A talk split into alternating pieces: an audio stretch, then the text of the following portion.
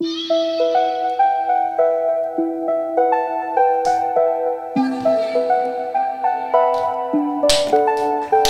Be on the dugout, lace them up and we run out. Step up to the plate, swing away, or you get struck out. Pitcher on the mound like you don't wanna face this. Hit it so hard, you be running around the bases. Do it for your teammates, do it for the fan.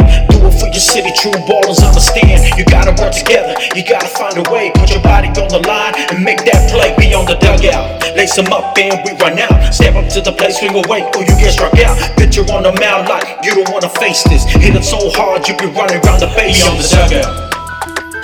Be on the dugout. Be on the dugout. Well, a very happy 23rd of April to you out there in podcast worlds. Welcome to Beyond the Dugout. Great to have you along for this one. I'm Jason Goobies, aka Chopper, and my co host, of course, as always, is Damien Collins. Thank you, Chop. Uh, stoked to be here. Episode two, mate.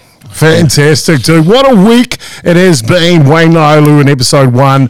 Way to kick us off. Pop my cherry, that's for sure. It did, it did indeed. And, um, mate, the feedback has been absolutely awesome for everyone that's listened to, to the podcast. And thank you that everyone that has jumped on and had a, had a listen and a laugh to Wayne um, because I'm sure they did. Well, it was. He was incredibly funny. But, dude, as you just rightly put, the feedback from everyone out there listening to the podcast and then uh, commenting and, and passing on your ideas, we thank you for that. It's been outstanding because we talked about Beyond the Dugout. It's not our podcast, it's not Damien and I's, it's your podcast. And we're excited to bring that to you weekly here, all the way from New Zealand. Yeah, thank you to everyone, mate. We've uh, today we had over a thousand likes and, and follows on, on the on the Facebook page. We're over two hundred on on Instagram.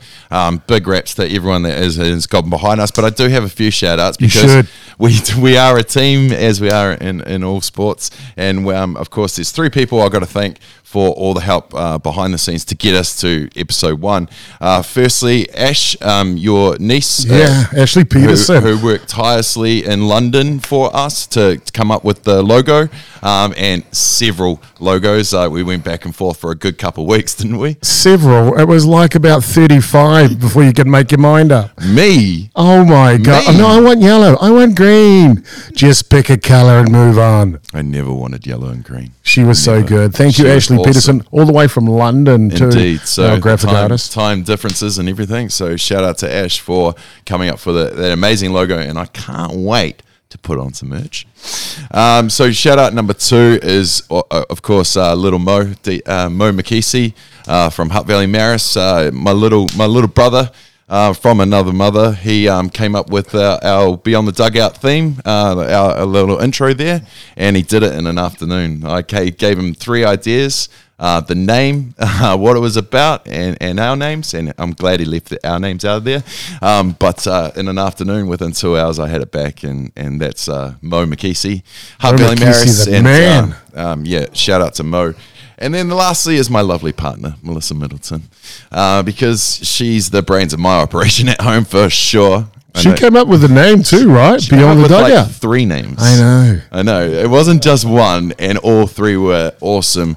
And then we put it to the people, and Beyond the Dugout was the winner of the day. And, and I'm glad because along the way we have included people. You know, they voted on our logo, they voted voted on the on the name, um, and I'm glad they picked what we wanted. Fantastic. Thank you all for your contribution, and of course, Mel for uh, being the brains behind the uh, behind these two mouths that talk a lot for sure. But uh, man, it's been an awesome week. The Warriors last week with a big win. Man, they look better this year. They do indeed. They, they got the win, and I've seen about three replays since, and it gets better every time. It does indeed. Uh, well, it's fast pitch softball beyond the dugout. We specialise in that, and we'll talk about that as we as we've said last week. We'll deal with the New Zealand game first. We'll get to some international guests, of course, coming up in a little wee while as the Olympics. Can't wait for that one, Damien. Yeah, it's it's exciting. We're counting down now. We're under hundred days, and um, it's it's just good that um, although the, our Kiwi girls aren't there, it's good that softball's going to be included in the in the Olympics, and um, hopefully not far behind them as the men's. That's right, not far behind, and we, we wish all those ladies that are going to compete in the softball, and of course the men in the baseball, the best of luck in Tokyo. Uh, and we've got coming up in a few weeks' time, just before he flies out, Mark Porteous, the umpire from New Zealand, who go over and represent New Zealand. He'll be officiating at that Olympics. He must be super excited. Yeah, Mark uh, Sopola of the year last year for us, um, uh, in top reps to an umpire to get that, um, and now he's going to go over and re- represent himself and, and, all of us back here at um, the the top level, of the Olympics. Yeah, well, that's pretty cool. We're talking about representatives. Let's get on to our next Oh, yeah. guest, uh, the big one today. It, it is the one and only Brad Rona. Man, I'm looking forward to that. What about you, Cuz? Oh mate! I, as soon as we came up with this idea, mate, it was uh, top of the list, and um, I'm sure there's been a couple chats in the one or two beer tents where uh, I threw out uh, sitting him down and, getting to, to know him a bit more, because I know you've got a lifetime with him. So um, yeah, no, I- I'm excited to hear a bit more stories at a, at a different level, um, and um, just stoked to, to be sitting next to the great man, and, and I'm, I'm totally excited about this. Well, it is indeed. We'll be on the dugout. It's something that we've put together to, to, to give back to the fans and, and spread this great, great name and a word of softball that is in New Zealand to the world. Uh, but Damien, he's he's based in Wellington. And uh, when we talked about having Brad Rona as our second guest, he's like, there is no way we're doing that over the phone, man. No way. He drove all the way up from Wellington, brought all the gear up. And so we can be right here at 49 Park Road Inn, the Grand Rona's house, man. What a treat. mate. Yeah. Oh, I, I, you know, we, we do a lot together, and we we've done a lot over the last. Are you few years, and- starstruck? Yeah. Well, nah. It's B man. It's just it's B man. I'm just stoked that we're doing this in person. You know, and it just would all these would have been different over Zoom, and and if we had done that, but you know. We're only second episode. We don't have to. We don't have to go to Zoom just yet. Let's get into it. Brad Rona, a number two guest here on Beyond the Dugout. Let's have a little look what he does for his sponsor.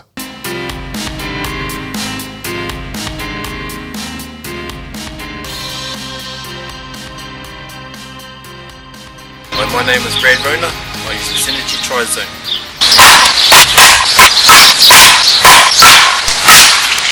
Nice one. It?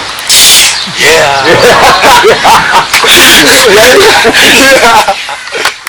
Easton, play with it or against it.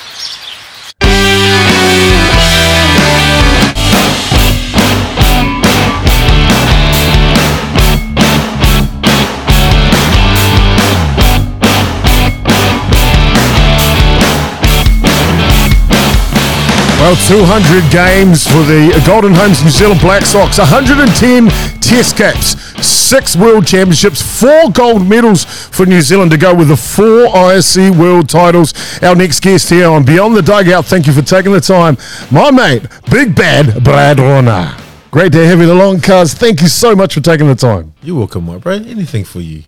B man, thank you so much. We're set up here in your wonderful backyard. Um, a, little bit more sobering area that uh, I'm being used to your backyard, but uh, we're going to have fun with this, I'm sure. Well, it's nice to be here for sure. Brad with a storied history. 17 years for the Golden Home Black Sox. Started in the hot corner at third base, moves his way to first base, but continued to be a, powerhouse hitter throughout his career. Started, a, we'll get to where he, he started from, but obviously played softball across this country in every tournament. He's won pretty much everything throughout his career. I can't wait to get into, into the nitty gritty of, of how that went. B-Man when we say that name B man, it is synonymous, isn't it? Oh, it's just the name, bro. Oh, you're going with the humble one Oh, we first. got All we got humble B man today. All right, fantastic. Well, because you know, um, I, I made a little joke with Damien earlier saying, "Are you starstruck?" But you know, bro, a lot of people are starstruck by you. Really? Man, I'm not going to lie. First time I met him, I, I didn't even know he was your mate. I met him at the Worlds last year, and yeah, I was. But it went by pretty quickly because you just work, welcome me in pretty quickly. So you become a friend of B Man's pretty quickly, if if that makes sense. And I had that predator look. You did indeed. B, obviously, we've been uh, uh, friends for a very long time, bro. But uh, everyone out there, man, wants to know a little bit about you. So let's start off the right way, cuz. No here, queer. Where you from? Kia ora. Ko Brerona tuku ngā. Ko Whanganui a hau. And so Whanganui is where you were born. Yes. Awesome. What about your iwi, cuz? Oh, Te Āti Awa, all the way from Taranaki. Oh, fantastic. So born and bred in Whanganui. Yes, sir. Does that make you a river rat? You can call whatever you want. But I've got a bat in my hand. Don't say a word. Because uh, coming from from a region like uh, uh, Whanganui and, the- and the river and that area, what type of upbringing was it like? Oh, I was, uh, you know, back streets, walking to school in bare feet, getting the the hand me down clothes. It was yeah, it was it was. We always had food on the table, and that's all that mattered. So it was it was one of those lifestyles. Yeah. Mum and dad, uh, their their heritage, whereabouts were, were they from? Oh, mum, she was from the country in Whangahu, which Yep. is about twenty kilometres out of Wanganui, and dad obviously from uh, Waitara, from Taranaki. Because you've got a beautiful family, uh, uh, two boys, uh, Pita and Caleb, and of course your lovely little wife, uh, Amanda. How, how important is whānau or family to you? Oh, it's very important. You know, when you when you got support like like those three, uh, it, it just makes it so easy for you to to do what you have to do. But yeah, family always first, bro. That's the one, family first. How good is that, Damien? It's amazing. And being uh, and getting to know their family, yeah, they're pretty special people. Amanda's cooking us dinner right now. Yeah, we can How see good is that? everyone. Everyone's inside, Yeah. going around the island. Now, now Chopper's hungry. I. Talking about that, cuz, who does the cooking at home? Amanda, of course. She got the touch, eh? She's got the touch. Oh, yeah. Looks after you. Well, she's a fantastic lady, and then obviously know that she's a great fan of yours, Amanda. How is it important to you to to have her at the ballpark when you've been playing over the years? Um, not not just uh, for for New Zealand, but also the club side. And do you hear her? Yes, I do hear her. but she was um she was a sporty person herself. You know, she um played high level netball, um so she knew what it took. Uh, and and just that obviously as a supporter, she was always there and did her thing. You know, she was always heard.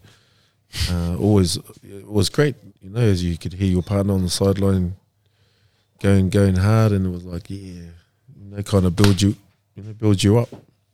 You didn't have to talk her around to coming to your games. Nah, nah, she just always came. Number one fan. How cool is that? And she's an amazing mother as well as Amanda, and, and it's great to know her and know you and and the kids, the kids as well. Uh, Before we get on to talk a little bit about you, just talking about your boys now, them coming through the ranks. How are you feeling about them? Yeah, they're um they're doing quite well. Um, obviously Pita's in the wider squad with the, with the Black Sox, and Caleb's just been named in the under twenty threes, and both of them came through the junior program Yeah. the under nineteen. So yeah, that's that's good. Good to see they're uh, they're still you know stick, sticking to it and working hard. Is dad that kind of like good game son or like, boy, why did you do that? Nah, I was always that one that would, you know, just at the at the dinner table, just say something about their game.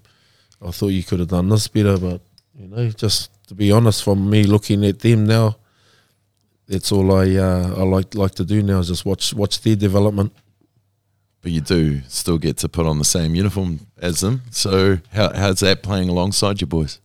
Oh, it's that's always a awesome uh, and a great moment. You know, um, very lucky enough, you know, to do that. Um, I'm sure a lot of a lot of fathers out there would would love to do that as well.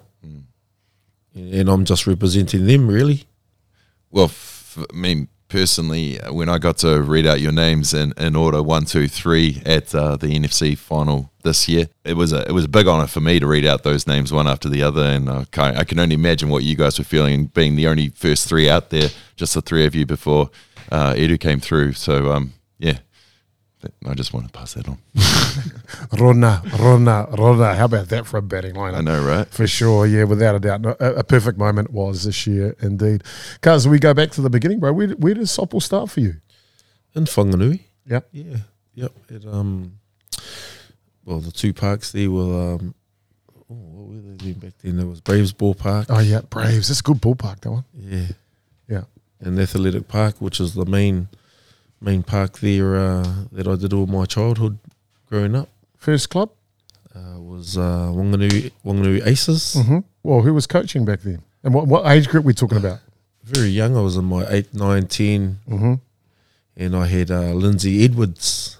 Oh, wicked. He was one of my coaches. Yeah. and then obviously my dad carried on and did that in, in my later teen years, and then um, yeah, those were pretty much the, the two coaches I had growing up as a young fella. Fantastic. Dad, good coach. Yeah, very hard. Yeah. Yeah. Was that good though? Yeah, I, I think so because uh, made me. Uh, it just stored me how to how to play the game from that level. You know, when I only knew Wanganui or Whanganui back then, that level, and then you get to make rep teams and you get to see Auckland and Wellington and Hutt Valley, and like, wow, they're, they're way better than us. Yeah. We talk about the family, bro. How many brothers and sisters? One brother and one sister. They all play? Yes, I'm not going to say who was best because that's that's an unfair question, but they were good. One Yeah. played for Totoro Park. yes, my oldest brother. Yeah, yeah, Shane. He So it was- kind of runs in the family a little. Yeah, I actually played the same positions he played too. Oh, oh, competition on. Yeah. So Shane kind of led the pathway of kind of going out into the big stuff first. Yeah, definitely. Uh, bro, as you're as you were moving forward, um, I know one part of your career was going to college uh, and playing there. How did that come about? What college was it? Hato Paora College. Oh yeah, Porotrangi. Just saying. so what, not far from uh, Whanganui is Hato Paora, but how did that come about? Uh, I might have been a little bit naughty back in those days, uh, Chopper. Yep. So I had to get go to boarding school. Yep, fair Mum and- enough. Yeah, yeah. Mum and dad uh, sent me that way to earn some discipline. Mm-hmm. To be fair, was the same for me. Yep. And uh, I believe it worked. Yeah. It's not for everyone, but the ones that can get through it seems to plan out quite well for them. hard out. Damon, problem I had, like uh, Brad's a couple of years younger than me, right? And you know, normally the young ones come in a couple of years and you're like, oh, good, you can get them to do things for you. The problem is this third former comes, he's already taller than me. What the heck? Well, that wouldn't come to a surprise for a lot of people. Yeah, a Oh, lot yeah. of people are taller than you, Indeed. but I can imagine. what were some of the things you took away from being at Hato Paora? That was a Māori boarding college in the middle of New Zealand with a bit of a Catholic background to it as well.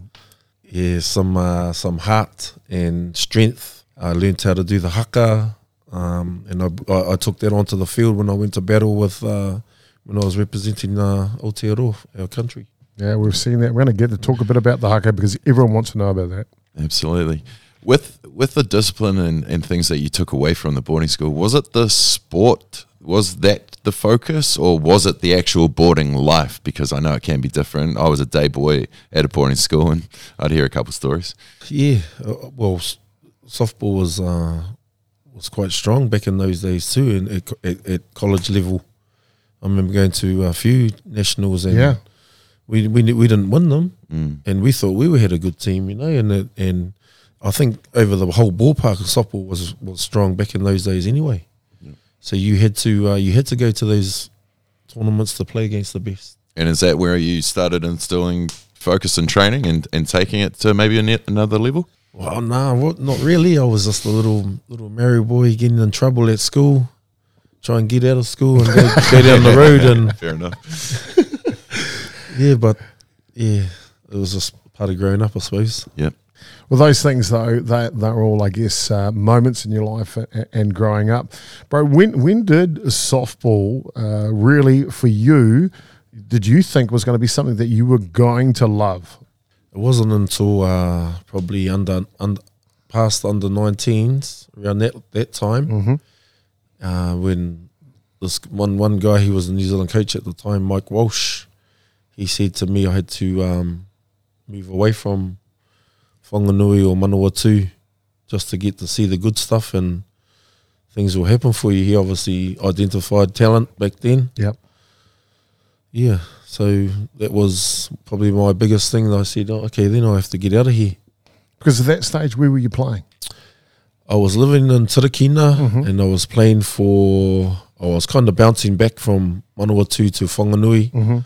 Uh, I was playing for oh, Huia Chiefs in, in Manawatu Yeah. and Wanganui Braves in, in Whanganui. So it wasn't until that time and and um, I just said that I had to get away, and I got the I got the opportunity to move up to North Harbour. Still playing a bit of rugby as well, weren't you? Yeah, yeah, no, no, I was still playing rugby under twenty ones. Yeah. Who was that for? for Wanganui Marist. Yeah. Any, any thoughts of taking that career further? Yeah, I- I- well, I, I would have loved to, but Number eight, Obviously, 124 um, clicks. yeah, yeah, it was Zinzan Brooke was around in those days. Anthony. Damn him. oh, He's okay. all right. Okay, because before we talk about your your move to Auckland, because it's obviously a big part of uh, of your development and, and career. One of the things which sticks out when people just see you, you've got this smile. There's beams from ear to ear, and people smile back. Why is that? That's to thank mum and dad for that. Got the money maker, eh? Because do you enjoy though being around people in the game? Yeah, I love it. Definitely. Got so many stories to tell. We all think the same. We played. We did things that you know that you do as a ball player growing up, or or whatever you do. You know, after the game, catch up with mates that you haven't seen for a while. Have a good old chat. Who were some of the characters back in Palmerston North and stuff? I uh, yeah had a few. Anthony Olsen, old Yeah, old biggest. yeah, the yeah, biggest.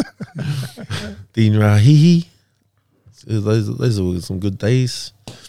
Some uh, yeah, good players too back in those days. Te Uru Crib. Yep, Yep. Gazi. Yeah. And a Hato Paora boy too. Yeah, he is too. That's where all the good ones come from, Damon. Just saying. Oh, yeah. I, I, in fairness, I know a couple. Bro, there was a change in your life. Uh, you talked a little, touched a bit about earlier about uh, moving to Auckland. How did that come about? Oh, well, I was I was playing for uh, Huia Chiefs, and we went to club Nas- uh, nationals in Nelson, Mhm. and I was um, I was crook the whole tournament, but I'd, you know every time my my at bat, I'd, uh, I'd unwrap myself from the blanket, go and bat against this team Northcote, and Hayden Smith was was one of their pitchers back then. Heater. Hey, oh Heater, you're the man, eh Heater. He's got the most uniforms than anyone else in the world. More than you? so Heater on the hill for Northcote. Yeah, and I just uh, I, I batted quite well against them, eh? And uh, ever since that that or that tournament, um, the manager at the time, Don Freeman and Dave Boswell, um, they were like, "We have to get this guy," and they they worked hard over the winter and, and they achieved it. I ended up here a year later. How old were you then, Brad? I was uh, twenty. Wow. So plucked out of Whanganui at the age of 20, coming to the big smoke. What was your thoughts around that? Was Yeah. that daunting? very daunting. You know, it was. Um, I didn't know the prices of rent. I didn't know Auckland at all. Um, but we just said, "Nah, stuff it. We've, we've got to do it for for our children or for Pita at the time." Yep. Yep. Yeah, and uh, and Amanda just said, "Okay, then I'm with you," Mm. we, and we just came. Um, obviously, Northcote helped us out financially when it came to, you know, the rent side of stuff. They helped us out. Um, Getting settled. they got us a job. Yeah, getting settled. Yep, Mm. exactly. Um, yeah. So that was um, very, very, you, know, like I had a mortgage back in Wanganui. It was hundred dollars. I moved to Auckland, and it was two seventy five. Yeah, I know. That's Auckland, isn't it? Yeah, Can we go back to those mortgage limit the height though? yeah, I reckon. yeah. So big move though. So so Dave Boswell, uh, who, who, who we're going to talk a little bit about uh, in a bit as well, and Don Freeman. Uh, they're, they're on the blower all through the winter there. We want you, boy. Mm, yeah, and they got me. They got you all right. Was there anyone else trying to get the services? Well, Could I you actually have gone um, somewhere else? I actually brought up my brother-in-law, uh, Michael Bowler. He came as well. Mm-hmm. So they didn't know that at the time. I, but I just said, hey, he's coming up. He can play too. And once he obviously threw a ball and ran around and hit the ball, they knew straight away they got two for one. Nice, Yes. without a doubt. Man, perfect, perfect. And yet an- another mate from down there too. What's his name? It's, it's not turkey. Um, squirrel. Chicken. That's it, chicken. Andrew Clark, he followed you up too, eh? Yeah, he did actually. Far out, bro. Oh, cheeky. haven't seen him for ages. Ah, he, he went over the ditch. Yeah. He did indeed. He did indeed. But he is a character. So anyway, you got to come up to uh, to Auckland, bro. When you first got up to Auckland and playing ball up here, what was that like? It was awesome because um, the level was like wow. You know, coming from Whanganui, I was like, whoa. I put myself in the in the Lions pen, and that's what it pretty much was like. It was like good ball, a lot of teams, a lot of good pitching. Yeah, I was like, yep, I've come to the right place. How did you adjust to the the better ball? Did you have to? Oh, you had to, you know, you had to train. You had to be that that new guy, Yeah. come in real strong and go to every training, do extra, whatever it took. That was I was like that that that person when I first came up. I wanted to learn. I I was a sponge. Who were some of the players you were playing with at Northcote at the time? Uh, Kyle Coker, he he yeah, he was a good good fellow, bro. Yeah. He my bro.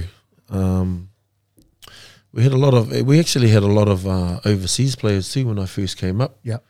Mark Mazeko, he was a shortstop Where was he from? from the states. Yep. We had an Aussie, Aussie uh, Pat Brady. Oh yeah. Yep, he was the catcher. Carl Magnuson, he was another like a second baseman. Mm-hmm. He was a USA player. So we had a lot of influence like that when I first came up. Because the softball in Auckland at the time, and we talk about the Northcote, but what about the players you were playing against in that competition you were playing? What were some of the names you were playing against at the time? Oh, Steve Jackson. Uh, yeah, he was a you know, one of our legends of our pitchers. Uh, Derek Coleman. Pat, you know, he had guys like Paddy, Heine Shannon, Kyle Kuka, Stephen Toast. Mm, mm, all those, yeah. all those names are that, that was what it's like when we when I first came up here. It was like oh, everyone's got a good good good player, a good pitcher. Because when you stepped in the batter's box as a 20 year old, first time in Auckland, how did they treat you? I don't know. I don't know if they even knew me. Yeah. Nah. Like, who's this Mary boy? I had, a, I had a mullet too back then. it's coming back. Wow. There you go. Fantastic. Talking about mullet, do I skipped it already? Ha- The dreadlocks. When did that come about? Oh, me, me and my brother back in the day, we were. Um, this was probably uh, 2003, and the bro was like, "Bro, why don't you be a Tana Umaga of soft Yeah. Oh yeah. and, and get the dreadlocks?" And I'm like. You did say predator. There you go. Yeah, and, and from then I did. I went and I got them. My brother got them before me, and I'm like, yeah, jeez, yeah, they're gonna look good on me too. And who do they look better on? me, man. Shane's like, Nah, no. Oh, fantastic. Man, you had a long uh, career playing club wise for Northcote. What was some of the highlights playing for that club? Uh, getting close to winning the club nationals. That was probably the highlight. Yeah. But, but but winning, um, you know, like the Dean Shicks and the Vic Goofs, Yeah, the big, ones. big massive tournaments. Um, those were probably my highlights as well. But when you were coming up uh, as a youngster like that, 20 years of age, how do you find your foot uh, in this competitive world of softball, especially back in that era, man, where there were so many good players, not only from New Zealand, but internationally playing here in Auckland? Well, I, my just my personality, I, I suppose, coming across to a teammate that I'm, you know, I'm gonna die, die for you. I know you. I've got your back. I want. I want to feel the same. That's how I um always thought that you know when it comes to a team game, if you got the trust of of a, of a teammate like that, they'll do anything for you, and you'll do the same for them. You talked a bit about your dad earlier on uh, when you were a youngster back in Whanganui and, and Palmerston North and at college uh, being your coach, Pete Pete Rona. Um, bro, when you moved away, how hard was that for him? Oh, it was very hard because he um he kind of stopped doing coaching. I moved away. Um, he was still involved with with um in the background, but Yeah. just wasn't coaching anymore. It was definitely uh was definitely tough for him. What about did he move into a different role though as a coach for you? Did, like, did you get the phone calls and ask you about your game and give advice from from from over the phone? Yeah, definitely. We always talked about that. He was always always wanting to know uh, wh- how many you know at bats and how many hits, everything. You know, did he make any plays? Where did I play? All those little questions like that, that as a father would do. Would be his best a bit of advice he would have given you over the years, mate. Oh, just to be yourself and be humble. Oh, that's pretty cool, man. So many titles as you went through that uh, uh, club scene, but then representatively, of course, a bunch for North Harbour. Yeah, yep, yep. Well, you, you had to kind of play the high level. If you wanted to play New Zealand, you had to play the highest level that New Zealand offers. So I was always going to play for the area that I that I, I moved to. Just trying to get a get a perspective on uh, the timing. So when you were twenty and you moved to Auckland, that was around when 98. nineteen ninety eight. Okay, two years later, you debut for the Black Sox. That's a fast transition. Pretty good. What do you credit that to?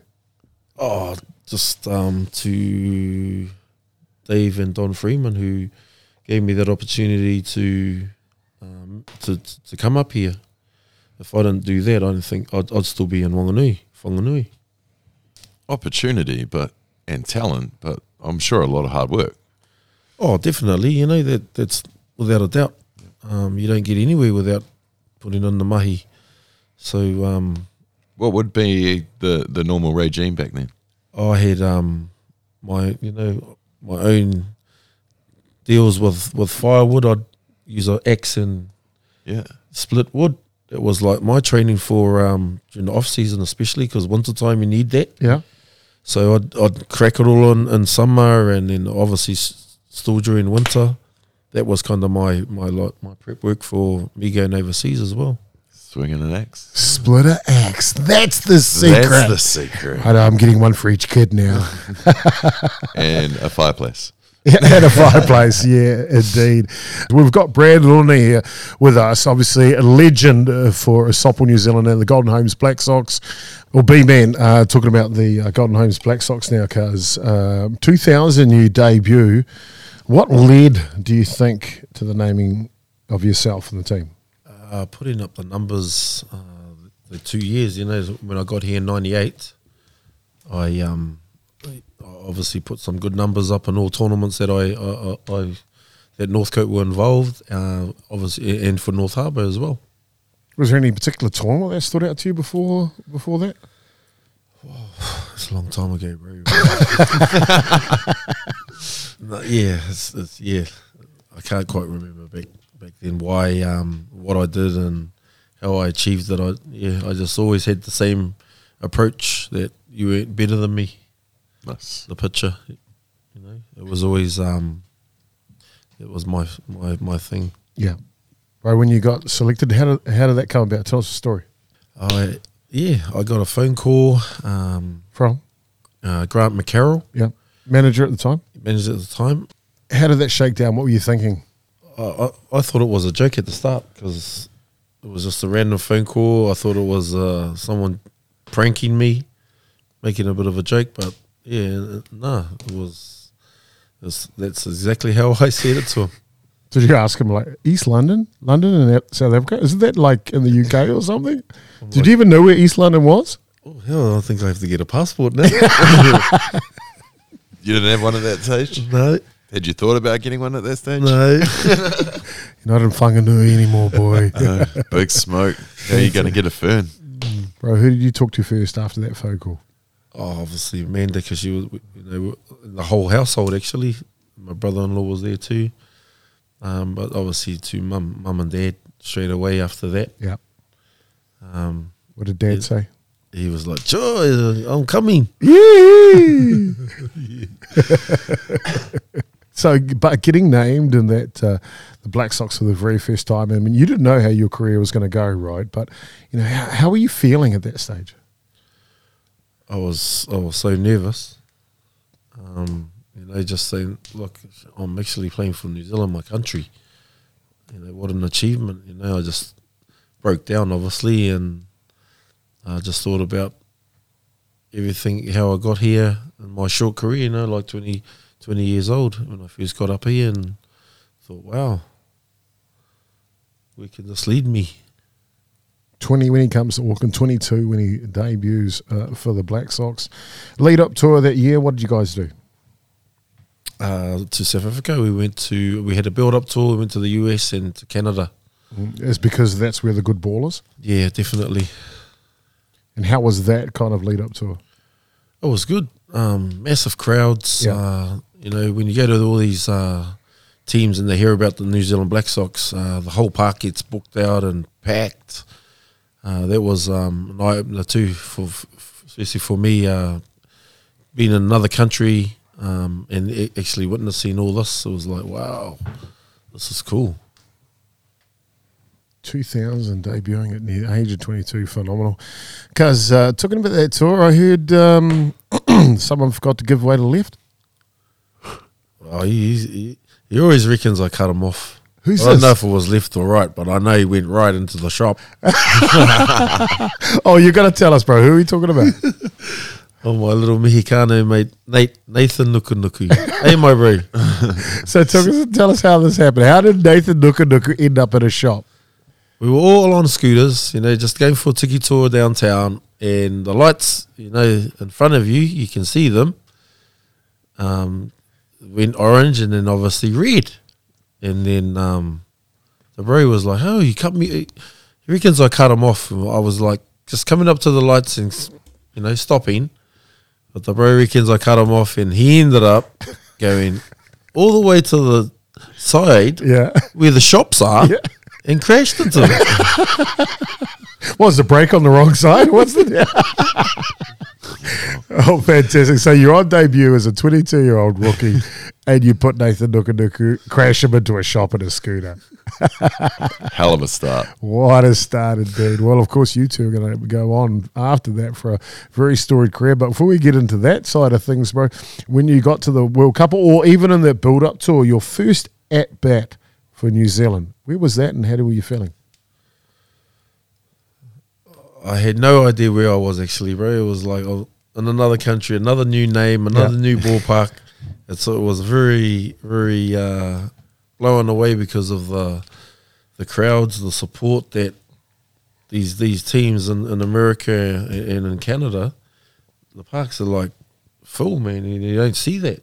Well, I hadn't seen that in New Zealand until I went to another place like Canada and the US. It was like, wow, they know how to fill the park up. And they were there because of you guys, or they're just softball fanatics? Softball fanatics. Awesome. Great to play in front of an educated crowd, eh? When you got to the World Cup, cuz, first at bat? Strike out. oh, you remember that one? Yeah, who was it against? I was against Botswana. really? Wow. Was that uh, that Tony Moyo on the on the hill then? Tony Moya. Moya, yeah. I think he was too. He was throwing gas back then too, eh? yep. When you struck out, you're going, yeah, yeah, he was. Bro, um, I know because I've spent a bit of time with you, but get to the gold medal match. We know history tells us Marty Grant takes the hill there against Japan, throws a no hitter to win that ball game and that gold medal for New Zealand in 2000 in East London. What's your story uh, in that game? What's your takeaway? The Raw, um, we just stayed in that game the whole time. We battled and battled. Um, obviously, Marty pitching us pitching us three three games in a row Mm-hmm. back then, and, and took the final. So, just the the work ethic that I was around guys like those guys, just installed what I you know obviously my career. I wanted to be like that too at their age. Pretty impressive, that's for sure, uh, Marty Grant of that. But you, you and your uh, um, your crash buddy Nathan Nukunuku, not in the starting lineup that day. What did you guys say to each other? Oh, we made a little pack in the dugout. We said, um, "This is never going to happen. We're going to always be out there and play," and uh, we achieved that. You certainly did, indeed. You talk about the first at bat, but I want to I want to know how how was that feeling the first time you did the haka? Oh, uh, you know, it was um, it's just some something that I was I was pretty good at. You know, I learnt that from obviously Hato Paora, um, and and to do that is it, it's it's it was warm. It was it was warming. You know, like I um, I love doing it.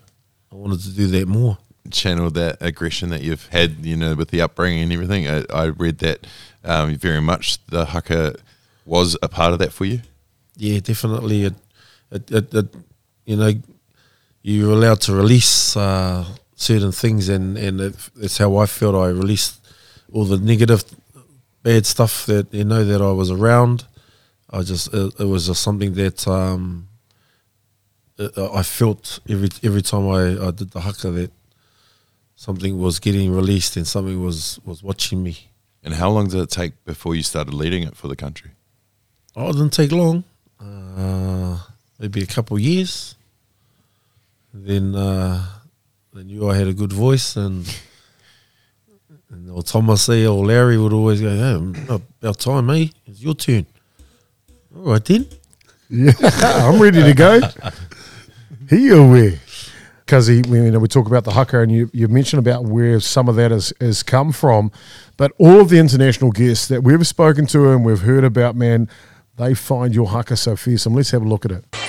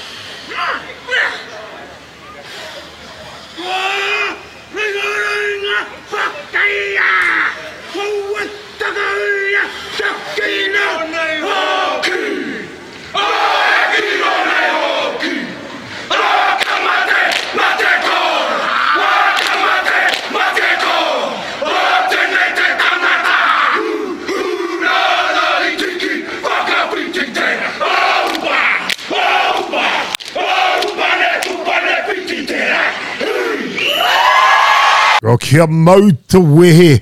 Geez, watching that now, Kazi, it puts tingles down my spine, bro. When you are leading the haka and you're out there representing our country, what is firing you up?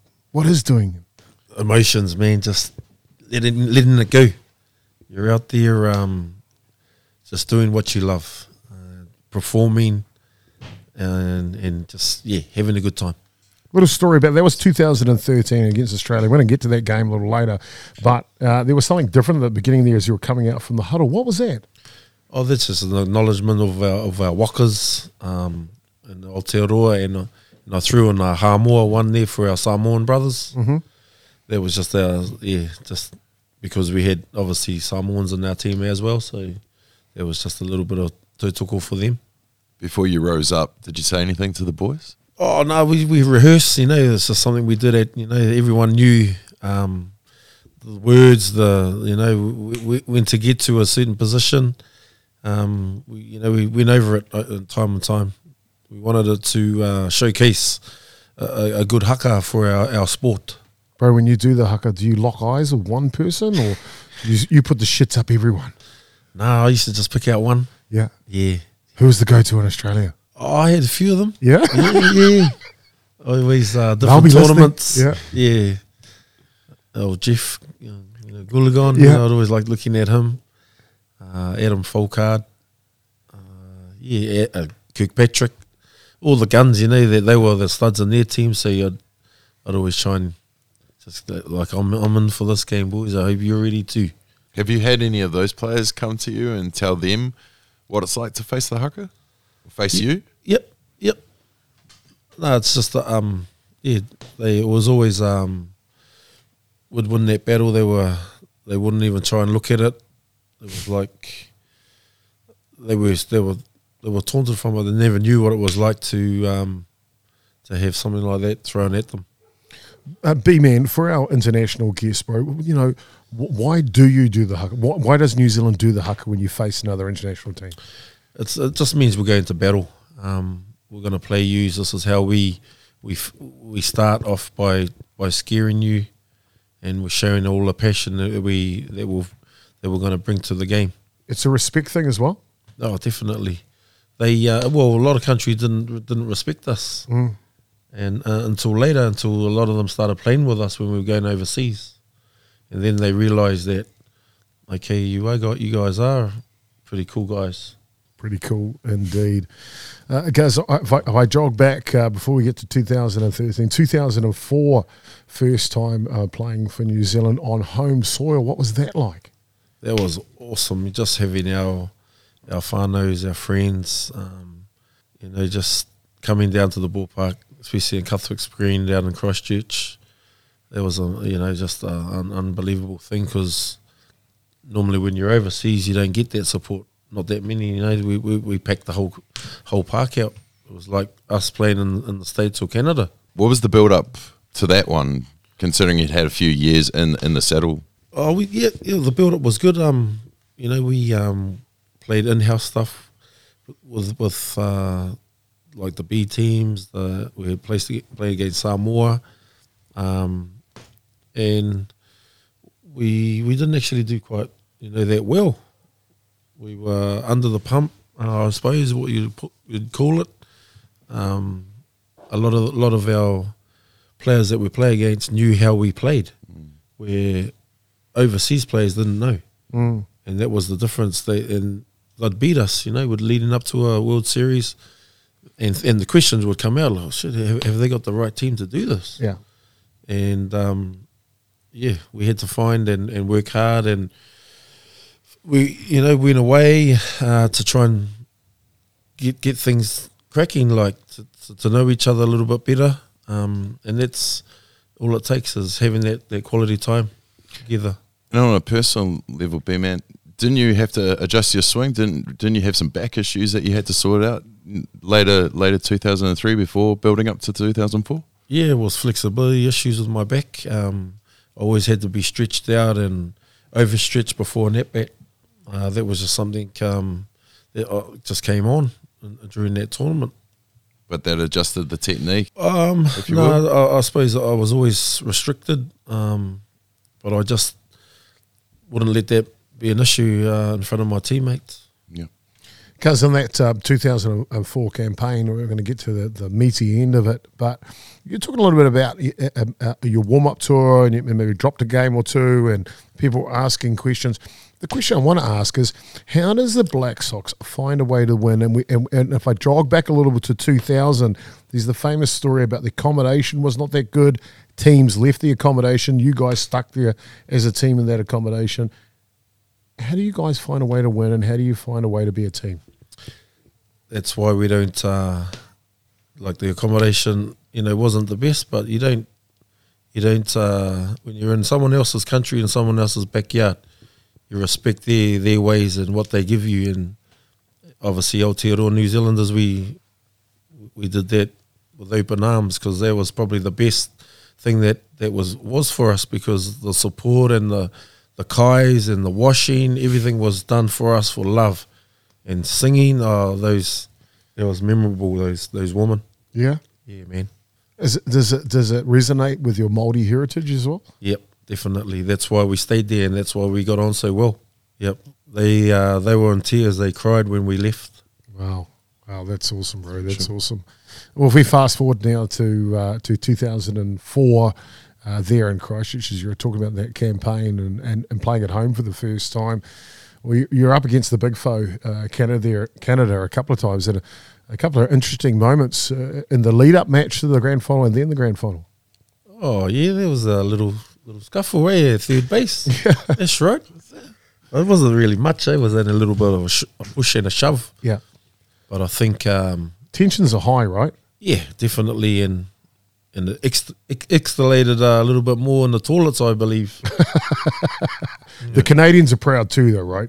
Yeah, yeah. Got to yep. give that to them. I respect the Canadians for that, for sure. But then the grand final, there, uh, um, they get you back by plugging in the leg. You know, what was your thoughts coming into that at bat? Oh, I was just, I'm coming into the bat. I'm going to drive the ball. Um, obviously, I get drilled. I'm like, oh, sweet. I'm on first base. Now we've got a couple of runners on. That's all I was thinking. Okay, I got hit, but I'm like, I found out later, like a year later when I played in the States, why why that happened. And saying that, bro, back just back on the game, man. In that game, you guys go down by a number of runs early in that match, four or five runs from memory, or something like that. Four, I think it was. Uh, made a pitching change, but you guys found a way to fight your way back in that final. Yeah, we always knew we had um we were strong with our hitting. Um, our pitching was a little bit, you know, we lost Marty Grant leading up into that That's tournament right. Yeah. a day before, and and um, we knew our pitchers like Jimmy. They were they just grabbed it by they just gra- grabbed the ball by the horn and said, "Oh, you follow me, boys," and, and and that's what we did. We knew we had a good hitting team, and it showed. It didn't matter how many runs they got up on us, we still came back and, and beat them. Nine five New Zealand win, gold medal for New Zealand, which completes the three peat too, right? Two two you were there with the gold medals, and then the one before you as well. How significant do you think that was for uh, for the Black Sox brand, but also just New Zealand sport? Oh, definitely. It was, um, you know, it's um, it actually put us on the map in New Zealand a little bit. You know, we weren't really known um, until we started winning world titles, and then um, people start to talk about us, and things start to happen, started to move. Uh, but I'd like to talk to you a little bit now about your ISC career before we go back to the Sox because you've got a long career with the Sox. But the ISC was a long one as well. You played for a number of teams over the years. Started in Wisconsin. How did that come about? Yeah, it was funny. I was just on a um, a, pl- a plane ride going to Wellington for a training camp, mm-hmm. and I was happened to sit with Patrick Shannon, and he goes to me, "Hey, you want to play in the states?" And I'm like, "Oh yeah, You okay, then. okay then." And that's pretty much the conversation we had, me and Pat, on the plane. Yeah. And hello, a few months later, I'm playing with him in the states, What team was that? County Concrete or County Materials. What, and what was that like, bro? Going over there to play professionally for the first time. It was it was cool, man. It was um, you know, it was like living in a little town, Yep. a little country town, no big, fifteen hundred probably, um, but just the little, you know, the country people are so warm. They they um they knew we were Kiwis. Um, obviously, we had players that had played um in that area in that in that town too. Eric Wilson, he was one of the ones who led the way. Um, Derek Coleman um, Kelvin Roberts. So you know there was Kiwis that actually played in Wisconsin before me and Pat and Heine, and Heine was there as well. Yeah. So the obviously the the um, the area, the sponsor Tim Sonnentag, obviously loved uh, having Kiwi, uh, Kiwis because there was a few of us that were there. Why do you think that is? well, we were so alike, you know, little country people. Um, were Kiwis, were humble, were were straight up, were honest, and um, Really yeah, good. it goes a long way. and really good at ball. And there too. And there too. and there too, bro. Bro, staying a, a little town like that, but but but when you play your competitions, where were they? Were they close? Were they far? No, they weren't very far. You'd have a, a midweek, couple of games during the week in Warsaw. Just a bit of, um, yeah, local stuff. It was cool. It was fun. Um, especially in the car parks. They were always fun. Um, well, with County Concrete, you stayed with them for a, a number of years, but picked up a world championship with them with the ISCs. What was that like? Yeah, that was just, um, it was awesome just giving back to Tim and the family. They'd, they'd been in the in the sponsorship game for over 20 years and winning that uh, first title for them was um, yeah was a dream, uh, obviously a dream come true for them. But just being there and honoured to be there and representing them, um, and winning winning the, the biggest title you can win in the states in America, it was yeah, it was it was an amazing feeling, awesome. Well, as your your first ISC title, who were you playing against in the title match, and how did that game go?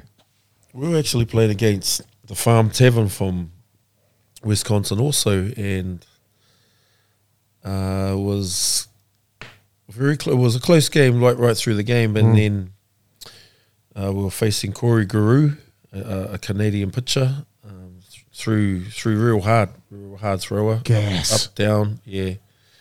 Had the had the good stuff, um, and just we just fought, fought our way back Because you got up- guys were behind, right? Yeah, we were. He was all over you. Yep, yep. We just crept back, crept back.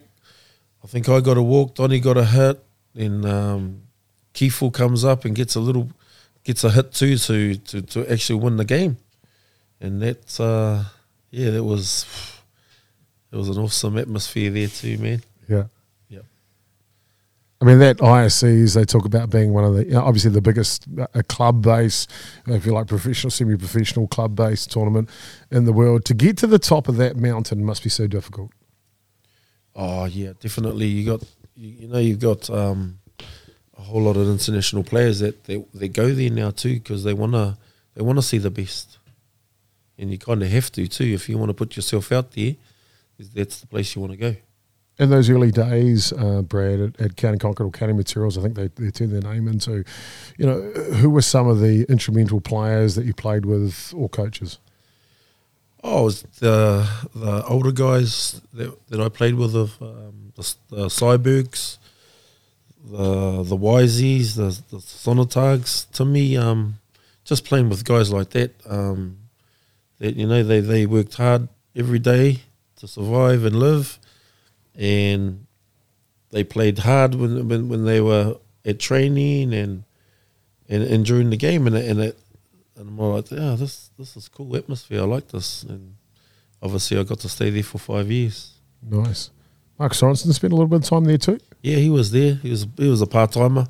Yeah, lucky he gets a jet in for the last couple of weeks. Yeah. Jet out with the trophy. VIP. Yeah, VIP, because you became that, so don't worry, worry about throwing dirt shade in that area. Um, what, what to talk about cousins? One of your cousins, Jared Martin, he was obviously one of the uh, um, stalwarts of paving the way uh, over there at the ISCs. When was it a chance that you got to play with him, and, and, and what was that like? Yeah, it was obviously making the World Series in 2000. Um, um, he just made it so easy for me to transfer into being around the guys. Um, he, you know, just about being whānau, um, just be yourself.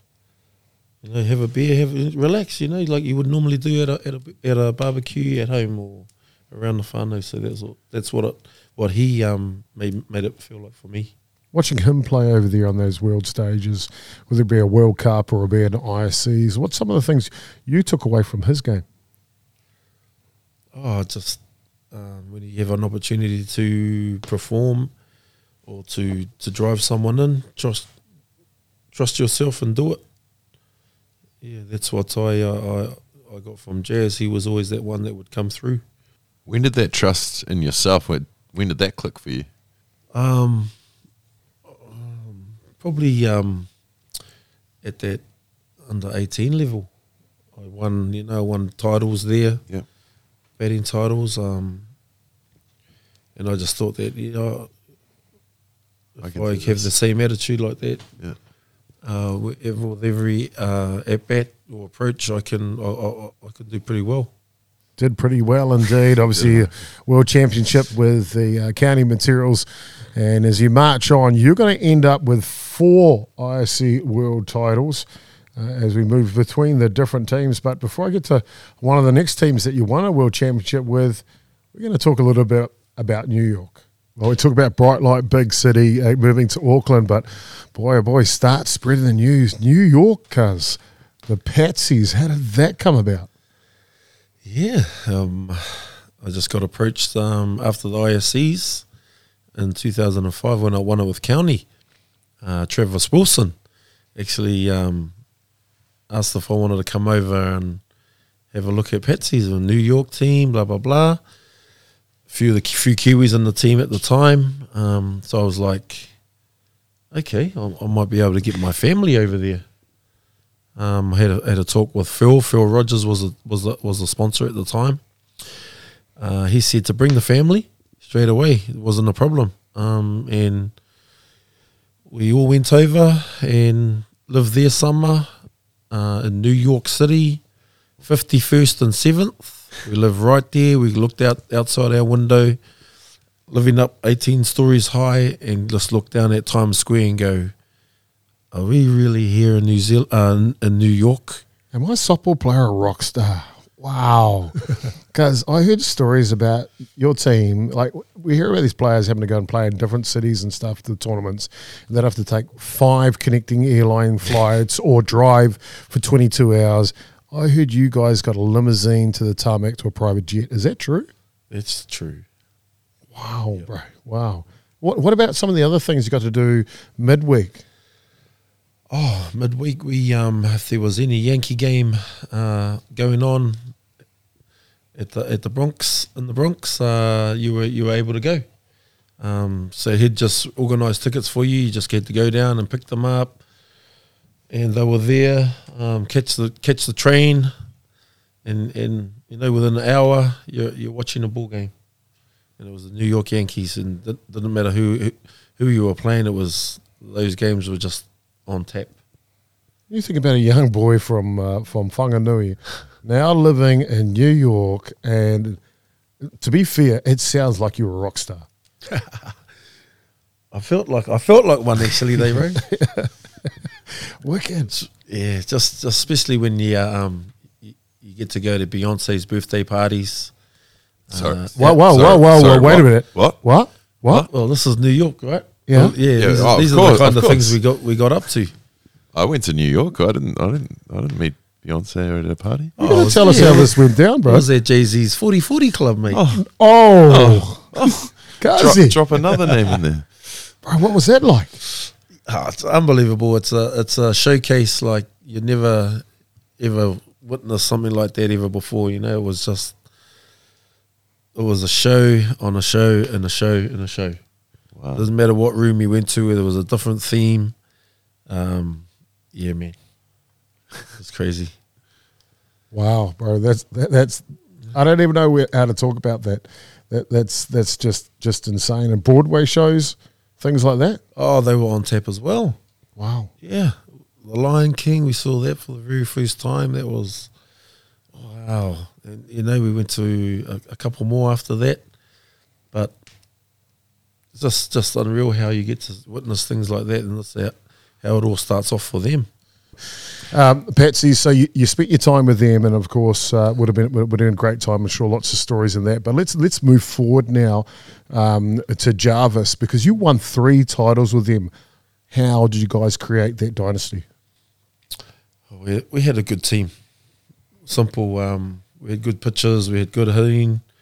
We had good management uh, with Steve Kuza, um, Doc Simmons there. He was there, one of the sponsors. We just had a good, well organised, drilled association. So, just for for people that don't maybe know, how how much a year are you playing here at this stage? What's your calendar? Uh, well, it's it's normally October to March Yeah. for our New Zealand league. Then we'll shoot over in June, play in the American season June, July, August, Yeah.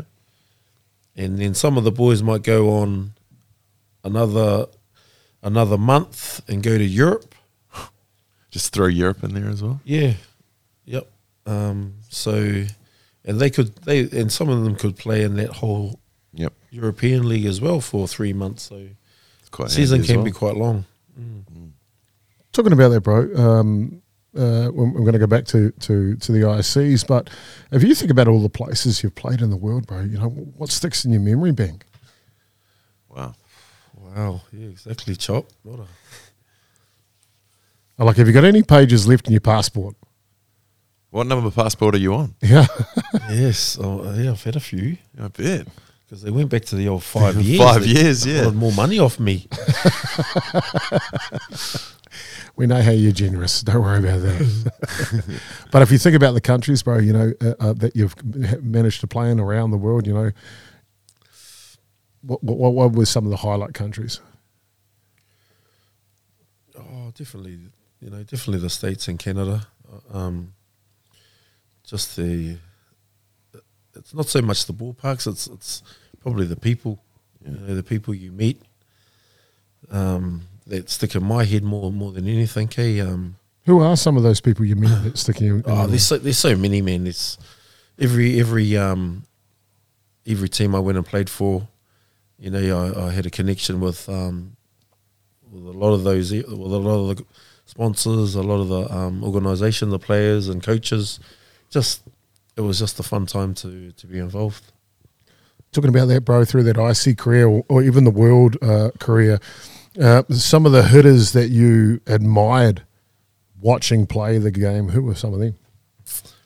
Oh, our, our own, obviously, uh, Petty and Donny. Um, they were always nice, nice to what to watch. We always we always talk about who hit the biggest home run, but Yeah. we're all- we're all gonna say "Oh, I did. hey Donny, hey Paddy. What about on the flip side? Because who are some of the pitchers? Well, let's go first. Who's a who's a pitcher that would spring to your mind that you just don't want to face? Uh, he probably plays Divi threes.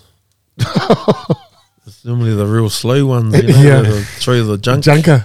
Yeah, those are the scariest ones. Yeah. but, but the- some of the some of the greats that you played behind.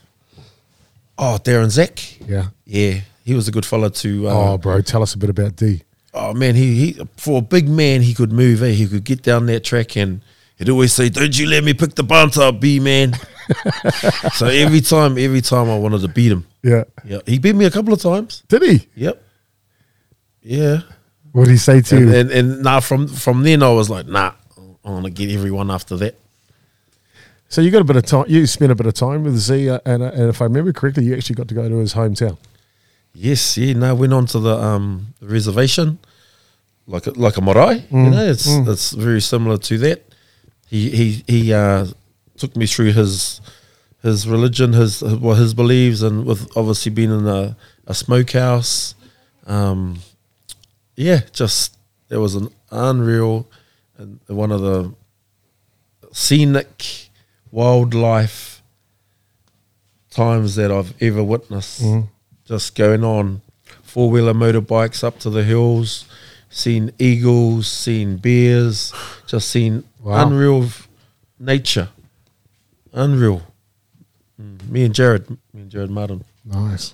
Well, with your cuzzy, perfect. Cuzzy, yeah. Even better. Bro, if you could wrap up Darren Zack into one word, what would that one word be? Oh, big chief. Big Chief. Yeah, right. He's the big chief. Oh yeah, man. I mean, I, I never got to play against him, and I wish I, I wish I had of uh, in in my career. But I did get to meet him in 2004 at that World Cup in Christchurch. He was pitching for Canada at the time, and uh, I saw this guy walking up like he'd just got off a horse. You know, had that walk uh, uh, about him. Um, but then when I when I when I said, "Hey man, you know, my name is Jason Gerbies or Chopper, and and um, and I'm a, I'm a great. I've heard so much about you." He took time man and spoke to me. Wow. Didn't, didn't know me from bar soap, but just took time, and he was so generous with his time as well. Yeah, that's the, that's Darren. He's um so humble. You know, if kids come up want to want an autograph, want a signature, yep, no problem. And he's always got time to talk to anyone. Oh, fantastic indeed. Toronto Gators, cuz that's where you finish your ISC career. And uh, you had a big milestone uh, as you were going through that, obviously, that time living in Toronto. But, uh, man, you're obviously a big contributor for that team. Let's have a look at that. outfield trying to catch that ball over his shoulder. As he talked about into the dusk night sky. But he recovered well. But Brad Rona turns on the very next pitch. It's deep. It's gone. Brad Rona. Solo home run, Brad Rona. It's three nothing Gators. Toronto now leads Brad Rona really coming through here this tournament. Big, powerful home run here in the bottom of the fifth inning, extending the Toronto Gators lead from 2 nothing up to that 3 nothing level. Well, Cuzzy facing one of your mates from Australia, Adam Folkard, in that 2016 in the world title match against uh, Hill United. You batted a 385 that tournament, three home runs, and they were all in the final three games of five RBIs, bro. You would just sing it like a pumpkin. Yeah, it's just like anything. You get into a groove, um, you do see it like a pumpkin, um, and that's pretty much how I I saw those uh, those last games. I was seeing the ball really well. Um, obviously, you know the home runs and that. That's you know they, those those happen, and I was obviously obviously seeing the ball you know really well. Five ISC champions, seven times all world, and in the last one, because 2016 MVP, Amanda was there for that. What did that feel like? Yeah, that was pretty cool. Her um, just being there, like she always is anyway. You know, just hearing her voice cheering me on. It, it's always uh, it gets me going too. You know, just you get yourself pumped up when you hear someone supporting and you and you know that voice. It's um, it's it's special. And she, that was the first one she got to see in person, wasn't it? Yeah. Oh, winning. Yes. Yes, it was. Guys, when you come together, uh, as we're just finishing off the ISCs, but when you come together and you've got players from different parts of the world, how do you how do you bring them into a team? How do you make them a team? Oh, you you know you, you um you just sit them down in first first training. Like I'll, I'll tell uh, the coach that I want to I want to say something before you take over, and and, um, I'd, I'd always do that. I'd just say, hey, just look around your teammates now. We're not from Australia. We're not from Canada. We're not from US. You know, we're not USA. We're not from New Zealand. We all got the same shirt on, and that's who we play for. And um, and would always eat together, drink together, just hang out because we all wanted to know each other, and and that's how we uh, became the teams we became. ISCs was an amazing time in your career, bro. When you when you look over, over back over that at that career, what do you want people to, to remember about Brad Rona playing the ISCs? Oh, just uh, uh, you know, just a, a a good player, humble, and yeah, very fun to be around. You are fun to be around. that works. That works. That's for sure, bro.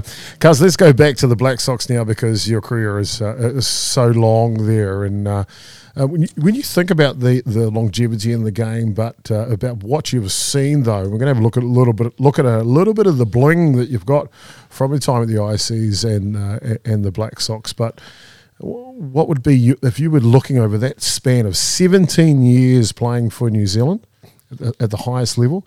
What would be your highlights? Oh, there's there's there's many there's many highlights, but the one that sticks in my mind would be the um, at home in 2013. Sorry, Andrew, but uh, that play at home, home plate.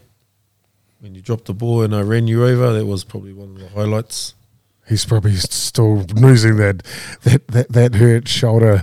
We're going to get to that video clip shortly, bro. That game, 2013, you're, you're facing one of your foes, Australia, in that. Why is the competition between New Zealand and Australia at, at a certain level? it's it's it's just inbred in us. You know, we're playing Australia. We, we, we grow up watching. Um, doesn't matter what code it is, netball, rugby, you know, league. It's just that rivalry um, thing we we have with our Australian neighbours. We have that, but you get to put on the fern and take them on. So, is it extra pressure, or do you, are you hungry for it even more? Oh, it's yeah, it's a test match. It, you just approach that as, um, I suppose every, every every team's different. You you just work against you know what you're going to come up against. Um, do your homework too. You know you you have to, um, and and uh, otherwise you, you you come second.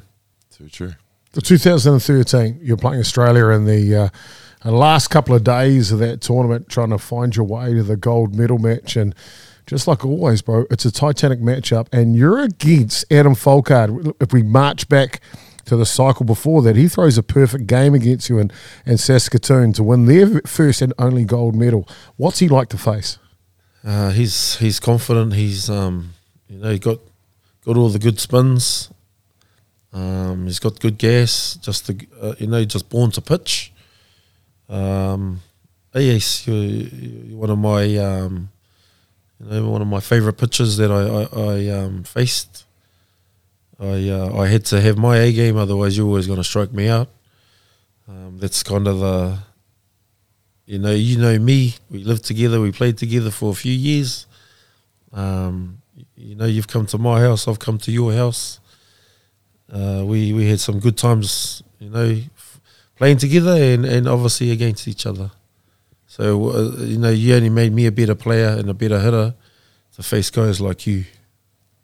Oh, that's well said, man, and well noted. Adam Folkard, one of the best pitchers in the world, and also a great gentleman as well. Uh, if I can lay the table a little bit for us here, Damien, in 2013, playing Australia, Uh, there's one guy you pick out in the hucker, and we saw the hucker a little bit earlier, Jeff Goolagong.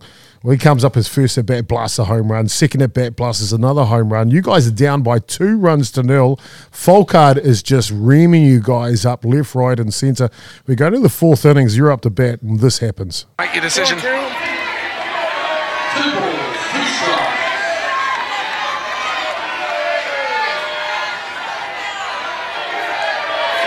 Two and two.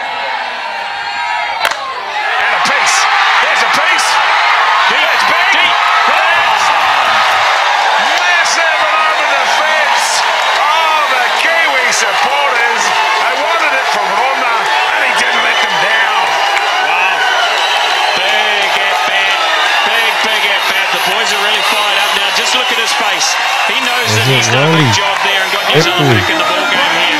All about momentum we talked about earlier, about getting yourself into a position to create some pressure.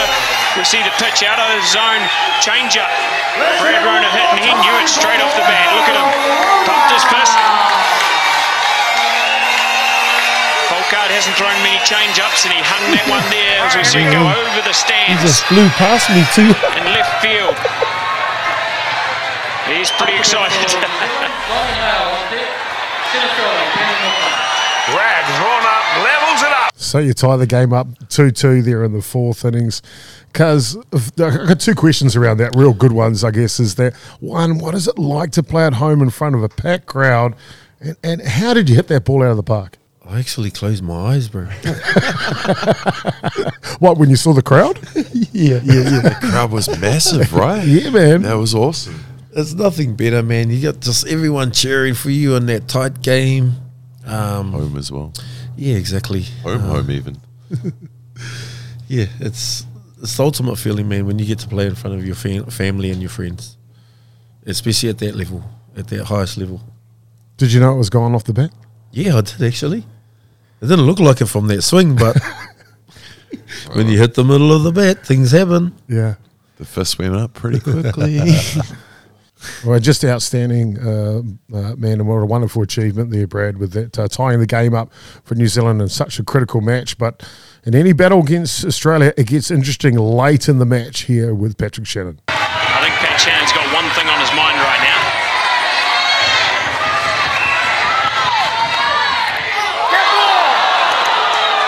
No, he's going. That was way inside. No. Nope. I got it. Nope. He's way inside. That's the first base. Nope. Hey! Hey! Hey! He's getting a bit heated out there. Andrew! Get out! Hey! Let's go! Move! Move! Well run, Stingray. Move! No! No! No! Get back! I don't know if this is part of the game, but the crowd might like the entertainment. Get out of the dugouts! Get to the dugouts! Get to the dugouts! Five, four, three, two, one! Get to the dugouts! Right now! Get over there! Not something we really want to see, but umpire Pole taking control. Did a good job too. Hey! Get to the dugout! Well, Patrick Shannon get plugged on the uh, back elbow there. Well, it looked heavily intentional, dude. And the bench is clear. You all come out. What's that? What's what's the feeling like when something like that happens? Don't hurt, don't hurt my brother. I'm gonna be right out there, you know, support him. That's how, yeah, that's how we all we were feeling, bro. On the flip side of that, man, how do you continue to play at an international match at that level with those emotions? Oh, you, yeah, you have to, you have to um, embrace all that, all that emotion. Uh, it's- just um, part of your learning as a as a as a player too. You know, you you learn to adapt to those things and and uh, you know and um, achieve what we we achieve. We saw you with your heroics earlier on in the match with to tie up the game. Then all the emotion of the uh, all in brawl or push around there after Paddy Shannon gets plugged. How do you stay focused for when you may get another opportunity? Yeah, yeah. Kind of, you know, you, you get in that situation there, you get pumped up, but then you, you just learn you have to. Um, it's like not don't let let letting the ice melt. You know, in your head, you know, you you've just gone really hard out and ran out there, and your emotions are so you know built up. It's like in getting back in the dugout and just calm down. If if you calm down real quick, you you're you're going to be a better player, especially when- if you're you're coming up to bat. Getting an opportunity to be in a big moment in a match. Is that daunting? Nah, it's exciting. It's it's what you live for Why? Because you want to just do well, and, and everything's on you. It's a it's a it's a close game. Uh, we, you you could be losing, and you come through and do well. It's it's um, yeah, it's a, it's it's awesome. It's a, it's a it's a feeling, man. It's it's a rush. Talking about a rush. Bottom of the 10th innings, New Zealand are down by two runs and they're down to their last strike with two outs. You're up to bat in a 2 2 count. Again takes himself, so it's two all. Two and two. Two balls and two strikes.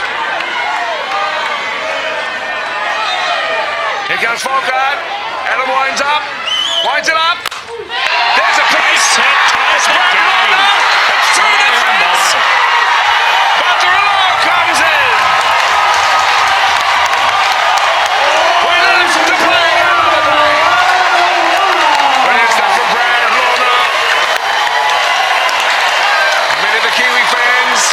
Uncle Wayne. thought they were done and dusted.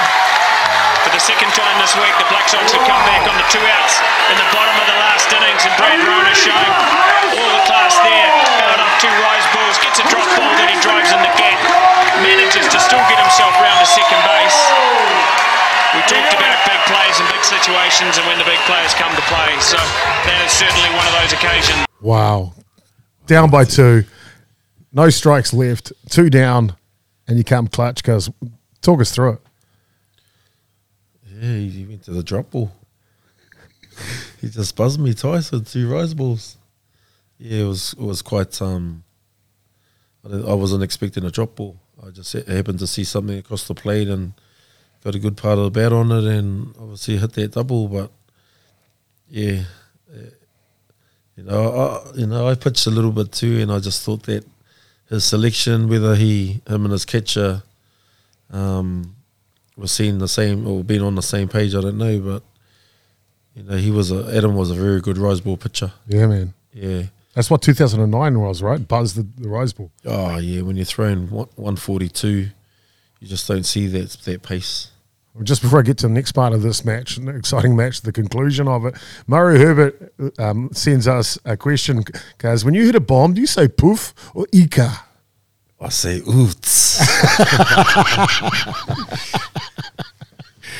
Well, bro, you're on second base now. Donny Hale gets uh, intentionally walked to first base, and Ben Enoka sets up for maybe for the catcher from Australia a tough time. Let's have a look.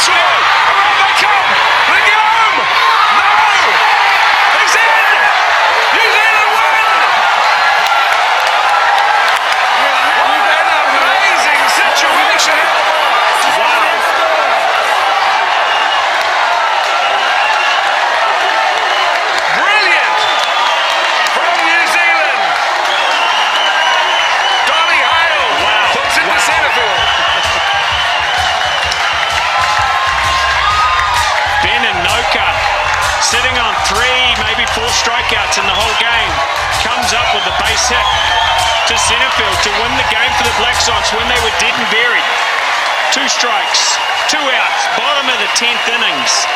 Brad Rona with the base hit to tie it. Walking Donny Hale. Now Ben Enoka comes up with a big hit to win. Choo woo! Choo, choo. Smashed him, bro. Wow, what a climax, cuz. What a climax. Chan- channeled that old rugby player, that old number eight, B Rad, was it? Asham, bro. it didn't actually make uh, Crowd Goes Wild for a bit there as It well. did. Number one. Number Exactly, one on exactly. Smashed Him, bro. That was wicked. Because when Ben Enoka uh, hits that to uh, to centre field, did you have any question in your head you were going to hold up at three? No, no. Eddie was he was sending me straight away, and I was like, okay. I knew it wasn't hit hard, hard, but as you can tell, the, you know, the centre fielder was quite close. I don't know if he um, a little bit of dew out in the outfield or not, or Yeah. he didn't seem to have a good throw. But even though no, he had a good throw, it's just he beat me there. The ball beat me there. It's just that the catcher got scared. Uh, he Was, enjoyed was that a nuts as well? Bro, so you run in there, the ball pops out of the the glove of the catcher before you get there. Down you go, ploughing through like Buck Shelford uh, through the Australian catcher to win that game 5 4 to send you through to the middle round at the World Cup. Because what did it feel like? ah, you know, just just to play at that level, bro. Honestly, it's it's it's the, the greatest feeling. Um, yeah, it's words can't e- imagine what what you go through sometimes. Eh, you just in that zone. Um, you just channel things that you can channel. Yeah. Yeah. We hear Dale Husband there calling you big bad Brad Rona. Question from Corey Risson Are you actually big and bad? Cool, cool. Only you would say that, eh? cool, cool knows. I'm a big teddy bear, eh, cool, cool. A lovable teddy bear. oh, that's the one, cuz. I mean, what a memorable moment uh, playing at playing at home, and um, we going to have a chance here, cuz you've you've brought together a bit of bling for us to have a look at today. Tell us a bit about that. Yes, you know, my collection over my years of playing uh, at the highest level, uh, ISF New Zealand um, and ISCs in, in America. Fantastic. Can I have a look? Of course you can. Hey, but just one at a time. I couldn't hol- hold the whole lot. Well, I'll go for the big one. Bro, this is massive. 2017. Oh, these things are awesome. Do you get to wear them much? Yeah, you pick and choose which one's to wear because that one's quite a big one, eh? Doing a weight training the week before you go out there.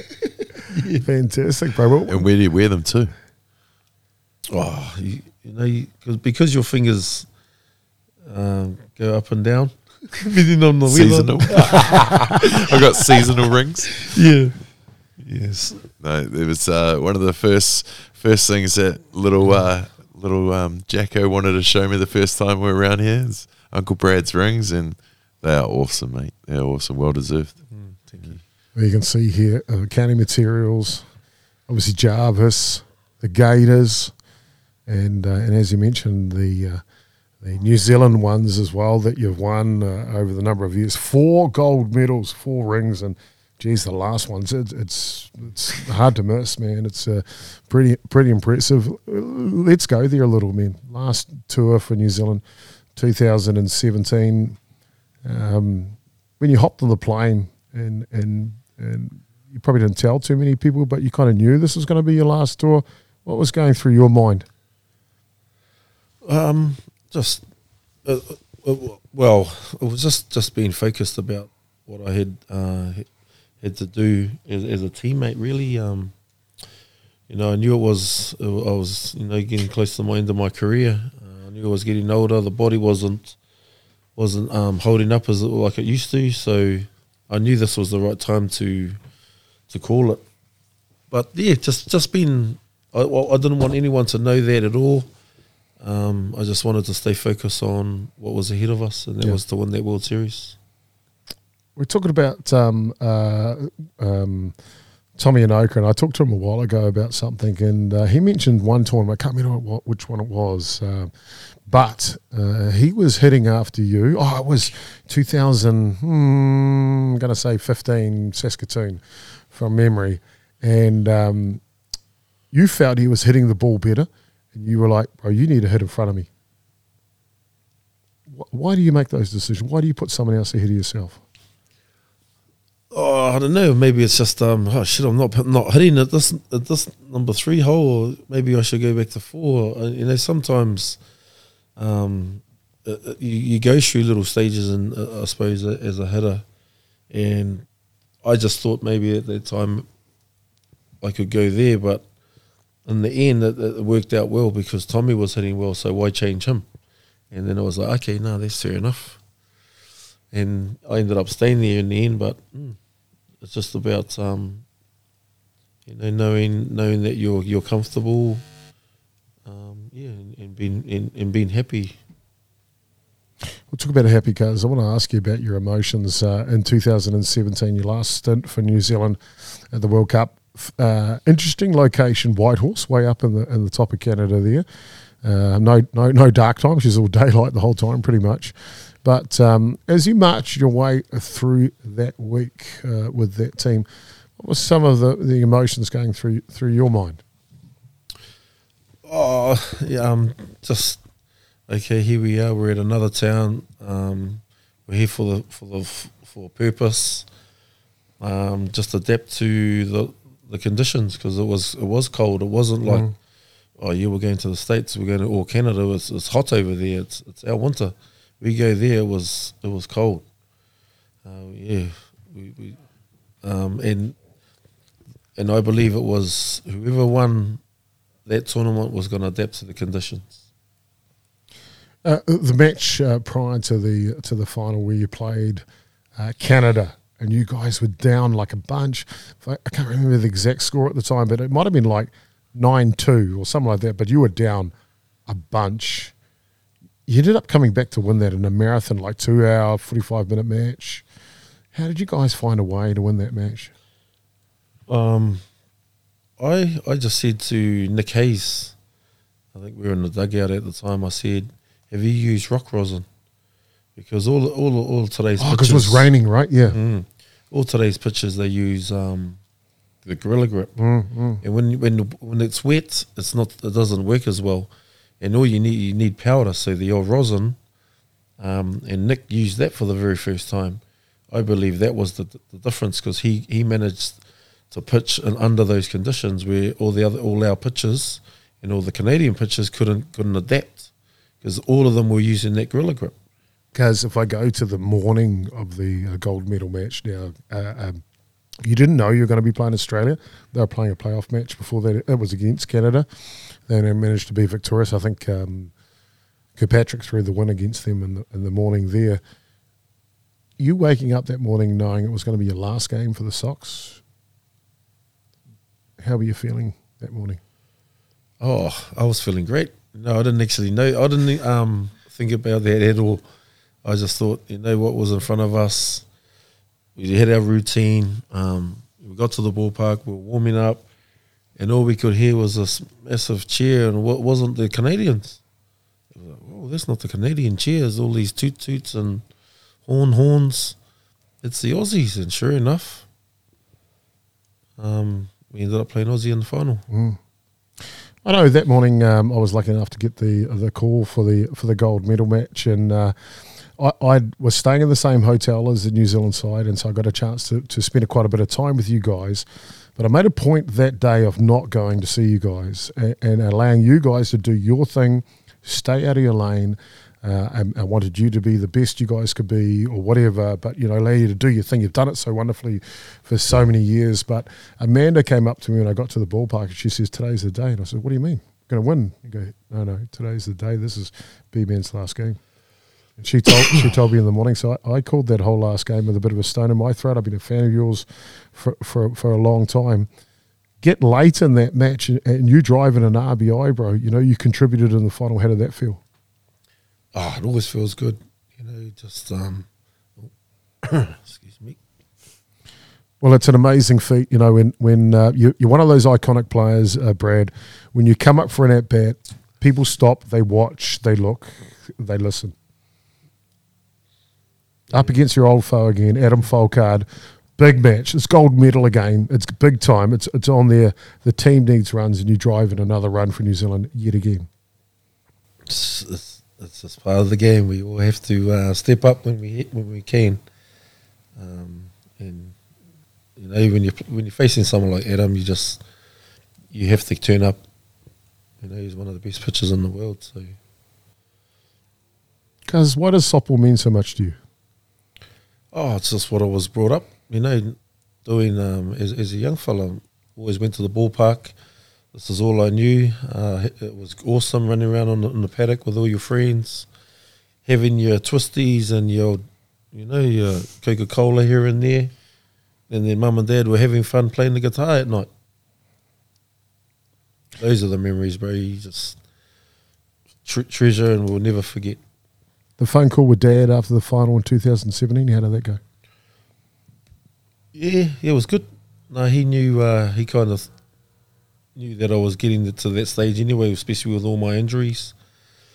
Um, but he's always been supportive. Eh? He's always been there. Always been there. Um, he did. Always been there. Having Amanda there for the last one? Yeah, very special. Very special. You know, she she's probably not going to see me in those colours ever again. Probably. I hear it probably. Never know. Anything can happen. I'm, I'm going to I'm gonna leave on that Cup one. next year. yeah, just saying. Probably won't. Just saying. Um, bro, got to say, you know, and if that is the end of your uh, New Zealand career, and uh, I, I can't say on behalf of everyone, uh, I can just say on behalf of myself, bro, it's been amazing to watch you play for New Zealand and, and what you've done for us. Um, 17 years, just by that in, its, in itself, uh, speaks volumes. But four uh, world gold medals, six world championships, over 100 test caps for this country because you've laid it all on the line. it was a good ride. A very good ride. I asked you about Darren Zack, putting one word for them. If you, if you could say one word for the Black Sox to describe them, what would that be? One love. Fair enough, guys. That's one word to me too. One love. Fantastic. Well, there you go, Brad. On a, an amazing career with the Golden Homes Black Sox and has treated us to so much entertainment over the years. It's it's simply been outstanding.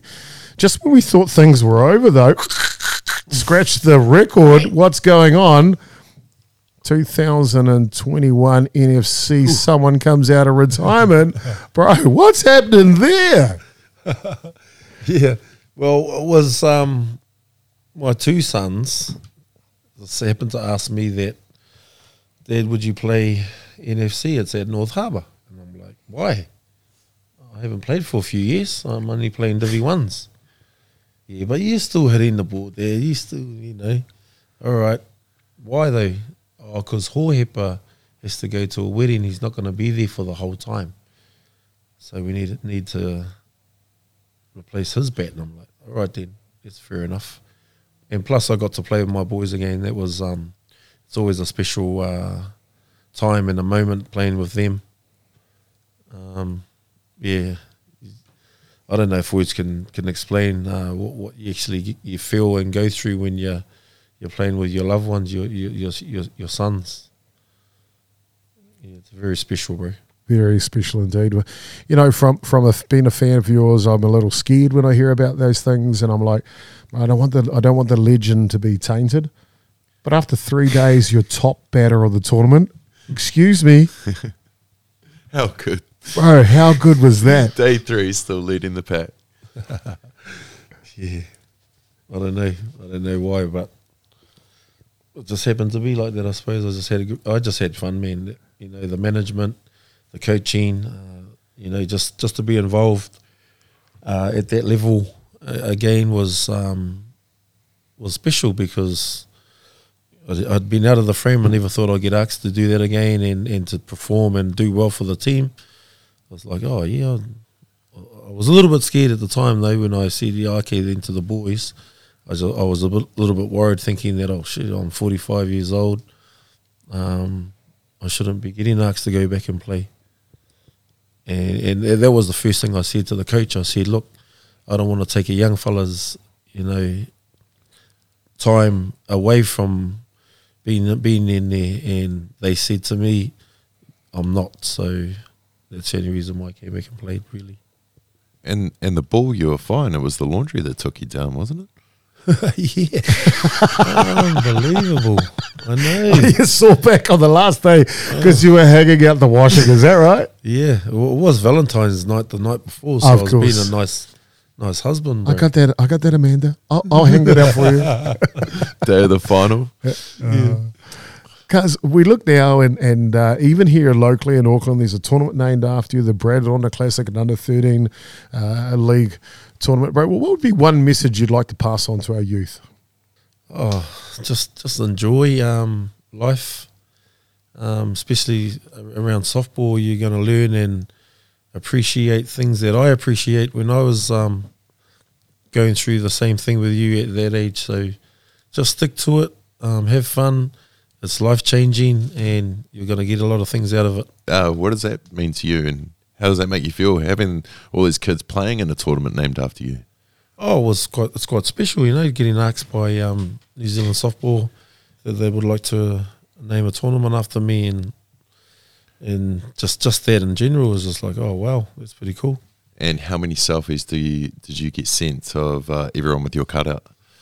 I Yeah. saw I saw a couple online. Yeah, there was a few, only a, only a couple. Man. Let's just go with all the real ones you've given away over the years as Too well. true, too true. Um, uh, talking about the the youth though, when you were a youngster, bro, what were some of the drills or things that you would do to help yourself to be a better ball player? It was just like here, throw it at the chest. so simple.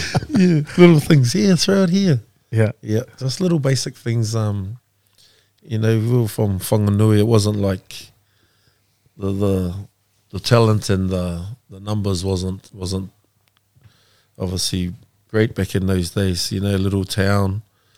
Um, yeah, just keeping keeping it simple, bro. Really, that's what it was like. Well, we got another uh, question here from uh, one of your good buddies from Denmark, uh, Kim Hansen. You went over there and played uh, with uh, Martin Simonson, uh, one uh, European tour after the ISCs uh, with Amanda. How did you find that in Europe? That was cool, man. Just you know, being in another country and and um, the people that you're around just look after you and treat you like family. Um, that, that's what um, it, that, that's why it was so great to be over there in Denmark. Kim wants to throw under the bus. He said you were given a rookie initiation. What was it? The Andy run. Did you do it? Hell no. That was for Beyond the Dugout After Dark. Talking about that, cuz, what's some of the best pranks uh, of through your soccer career that you got to experience or dish out? oh, there's a few. Uh, a lot of them off the field, um, obviously. But That's okay. Are we the one or what? Yeah. That's the best part. What's some of the things that made you laugh, bro? Oh, not so much laugh, but just just doing my role as a rookie. You know, Yeah. I used to enjoy doing things like that. Uh, even in my later career, I used to like always put my hand up to do the washing too, just to be around the younger ones and just show uh, that you can still have fun doing the washing. Yeah. Yeah. How do you have fun doing the washing? Oh, you have uh, something to drink.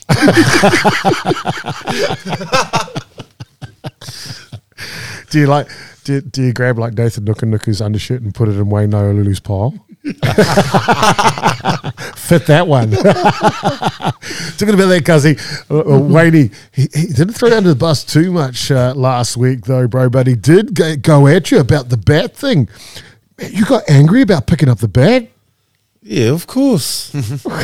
Oh, he's gonna run past me. Just pass it to me. yeah, yeah. He learnt after that, eh, Wayne? Especially when I strike him out in, in the backyard. I heard that, bro. In Toronto, you guys would have this little backyard game thing, right? With like a wiffle ball type thing, right? Yeah, yeah, yeah. Talk- It was- talk us through was- that. It was game on, man. We were pitching hard out like a game, like normal game, trying to strike each other out. So this is Toronto Gators Day uh, in the ISC in that era there, and there's like you, Wayne Laulu, Thomas, Benny, Enoka, Callum Compain, Compain, Frankie Poynton, and Nick game was on. Oh yeah, it was game on. You could just imagine all of us living under the same house, Thomas Makia, Dante Matakatia, we Yeah. all lived together. In one year, we had like 12 players from New Zealand. Someone turn the light out when you leave, would you please? Thomas Markey on tour, bro. What was he like? Yeah, he's good. Good good teammate, man. Trains hard. Yeah. Yeah. Tidy.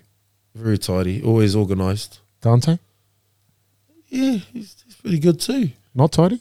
Nah, very tidy. Ooh. Yeah, he's a, he's a he's a smooth dude. Yeah. You just want another free haircut. I'm still waiting for my first free he- free he- It's, uh, haircut. He keeps bugging off to Australia. It's our second guest that said that. We've only had two. Um, Guzzy, because I want to go back to Wayne, bro. Good stories about Wayne? Yeah, he's awesome. He's a good alarm clock. Uh, alarm clock to go to bed? You know, to wake up. Rebound. It's time to do the dishes. Just clean up eh, the, the, from the night. You know, always always made sure our whare was nice and tidy. Yeah. Mm. We didn't have no females in the house, so someone had to do it. So, so what? Lala was the was the one. Okay. Yeah, all the daddies. Too true. Okay, seems we're on that track of teammates and, and camping out and stuff. Most untidiest teammate? Oh, sorry, Joel. Joel Evans. Yeah, Bro, he hit a grand slam to win it. yeah. He doesn't hit a grand slam in the hotel room. You still pick up your clothes.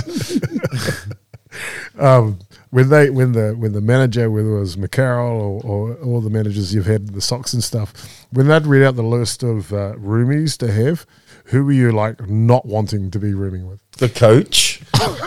Well, wait a minute, wait a minute. Did you start your Sox career rooming with a coach? We were on tour, a New Zealand tour after the World Series in 2001.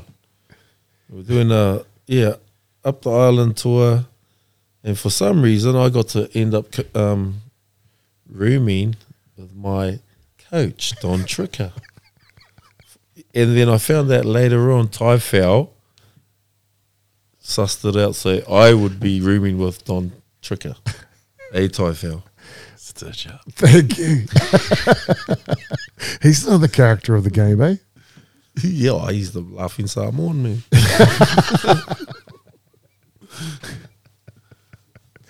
All right, Kazi. Well, on the flip side, bro, when that manager read out the list of uh, teammates and uh, who did you want to room with? Probably always my cousin Jared. Yeah, Why is that? because we'd always have uh, some red wines together. I was going to be like, oh, maybe he had the best advice or uh, nah, nah, straight to Peter Way. yeah.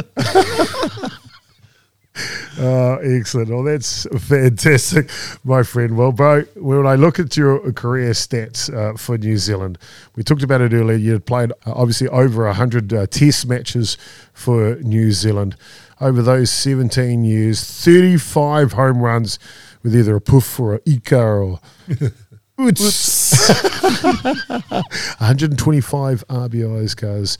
Over the, all of those games, those warm up matches as well, bro. Over 17 years, that's just a phenomenal feat. We're indebted to you. Thank you very much. What an amazing feat indeed, bro. We've got to get a couple of things left here, Cuzzy. And, the, and, and the next one we, we want to talk a little bit about um, is our world selection uh, team for the Beyond the Dugout. Hey, Damien. Yeah, of course. You're picking from the men's. Wayne picked first with Heine on the mount. Yeah, yeah, So without a doubt. The one pick um, for for pitch, and you're up next, B man. So you get to be the coach in this situation, bro. You can pick any player, male player from around the world, New Zealand, wherever you like, one player and put him in a position. Who's your pick for an all world, all time selection? Thomas Makia. Straight to it. Straight to it. Didn't even have to think. Oh, there's many, but because eh? he's still playing today. I know. oh, and he's an athlete too. You're still right. Yeah. So there you go. The number two selected player for the Beyond the Dugout All World selection at Centerfield is New Zealand's Thomas Markia, nominated by Brad Rona. Put Fantastic. him in the lineup. Wow. Wow. What a legend. What a legend he was. Well, Brad, we've got coming up next uh, week uh, our first female guest giving the love to the female side, but uh, one of the shining stars in the game in New Zealand, especially of recent years. And we'll get to see talk to a few of the ladies from the previous year, especially the 2000 uh, Olympic team as we head towards the Olympics later. But Lara Andrews uh, from um, Hutt Valley, bro, what do you, what do you say about her? Oh, she's well, um, well, well. She's been done it all, man. You know, she's one of the ones that have got herself out there and, and gone overseas, experienced that culture, and, and brought back all that knowledge and youth and given it to all her, all the young ones that she's involved with in, in, in the Hutt now in Wellington. Pretty impressive career. So it'll be Lara Andrews next Friday on the third edition of Beyond the Dugout. Looking forward to that one because uh, last couple of words, man. We we want you to have those those words here. The first question is not just your Sox, not just the ISCs, but the whole shooting box, bro, from playing as a youngster in uh, Wanganui to Palmerston North to Northcote and Auckland, North Harbour, all of the different representative teams and players and people you've met. How do you want them to remember Brad Rona? Oh, just, just um, if you know me, they know who what I'm like. Um, um, I'm a I'm a big part of of softball when it comes to fundraising. Um, you know, I'll always give back. I just want them to know me as a as a player that gave gave them all on on the diamond and off the diamond. That's pretty cool, eh, Damien? Very cool. Very cool. Last question, bro. Uh, if you could say one more thing to your fans, whānau, friends out there, people that have admired you playing, what would that be? Oh, just to everyone that's uh, given me the opportunity to travel the world. Um, you know, here in New Zealand. Um, thank you very much for what you had done. You know, my wife, my family, mum and dad, um, and all my friends. Just your your whole support uh, through my whole career. I wouldn't have done this without you. So thank you very much from the bottom of my heart. That's simply outstanding, brother. That simply is outstanding. You're a true legend of our sport. You're destined for every Hall of Fame that there is in the world ISCs, WBSC, Softball New Zealand, and all the rest of them, cuz. And all you got to do is stop playing at some stage and then they'll put you in. But uh, you're going to be a first uh, round ballot for all of the halls. And we can't wait to, to celebrate with you. What you've done for our game has simply been outstanding. We appreciate it. Thank you, guys. Thank you, Aotearoa. Thank you, the world. So Be much, man Peter. out. B Man is out. Brad Rona, a 17 year career with the Golden Homes Black Sox. And as you've just heard here, for the last wee while, we've got a chance to have a look and insight to an amazing career. Six world championships, four gold medals, over 110 test matches for New Zealand, four ISC titles, and he finishes on top with the MVP at the ISCs, a Toronto Gators a World Championship, and of course, the big one, he went to the World Championship again and won another gold medal. It is Brad Rona. He started at third base, a young kid from Wanganui, and he finished on top of the world where he should. A true legend of our sport, a Hall of Fame to come. Thank you so much, my brother. Thank you, bro.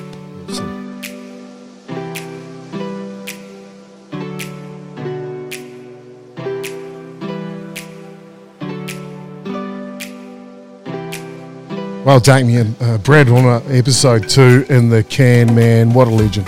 Oh, I knew this stuff would be special, mate. When we when we took on the, the little idea a bit further, and B Man was top of the list, mate, and and that was that was everything. He, he's done everything, hasn't he? You know, uh, domestically, internationally for New Zealand, and uh, obviously playing semi-professional in the states.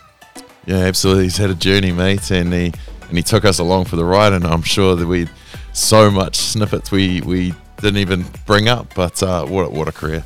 2013, that game against Australia, how large was that? How large was that? And we've watched it a couple of times over the last couple of days, and and every time, mate, you still get a twinkle uh, uh, seeing it, and um, you know, sitting here with the man himself watching it, it was it was pretty cool. I, I wanted to ask him about his thoughts about next year in the World Cup, and you know the Black Sox getting to play at home again. But you know there was too much to talk about in his own career. But what do you think it will go through his mind uh, next year? Well, I know that he'd love to play with Pita, so maybe Wouldn't uh, that be a story? You know, Wouldn't that be a fair? day fair three after NFC, mate, top better. Like, as long as he can still hit the ball, mate, isn't that what he's there for? But from what I get from from talking to him, though, man, throughout his career, and we talked a little bit about him allowing Thomas Enoka to hit in front of him because he knew it was the best thing uh, for the Black Sox. He's about putting the Black Sox first. Well, like he said in that, in that 2017, as long as I'm not taking a spot, you know, he said it in Harbour this year coming Yeah. back. As long as I'm not taking a spot, um, then sweet, let's do this. But uh, he is all about the next generation. They're all selfless, aren't they? Wayne Laulu last week, Humble, eh? So humble. they credit their teammates. It's all about it's all about the team, isn't it? Well, I, it is, and, and hearing it from these elite athletes and, and guys like B Man that have done it all to still be grounded, still be humble, and still talk like that. You know, that's a it's a, a something that a lot. I hope a lot of our next generation hear and take on board.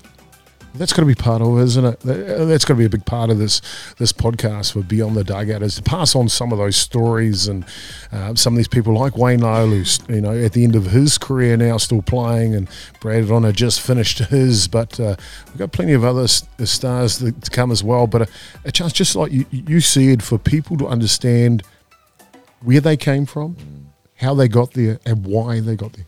Yeah, I, I, for that one was a it was a bit special for me. Um, sitting there, like, I'm still a fan, massive fan of this game, you know, and and and I I'm only new into the broadcasting. I'm still trying to get that history of the game, and you know what better to, sit next to. 17 year Black Sock, you know, uh, four time world champion, five time. Uh, it's just it's just crazy um, that he's done all that and to still be this almost the same person. It, it seems from how he started. You know, it's it's pretty awesome. So many similarities between Wayne and B Man. Man, a one-two combo punch to kick off the Beyond the Dugout couldn't be any better. yeah, you- yeah, they were at the top of the list, and and I know we they might have taken a little bit of hounding, but uh, what a way to kick off something special about our sport to get those inside stories to to learn and and to uh, you know celebrate our history, our sport, and cel- yeah, and celebrate it. There'll only be one Wayne, and there'll only be one B Man.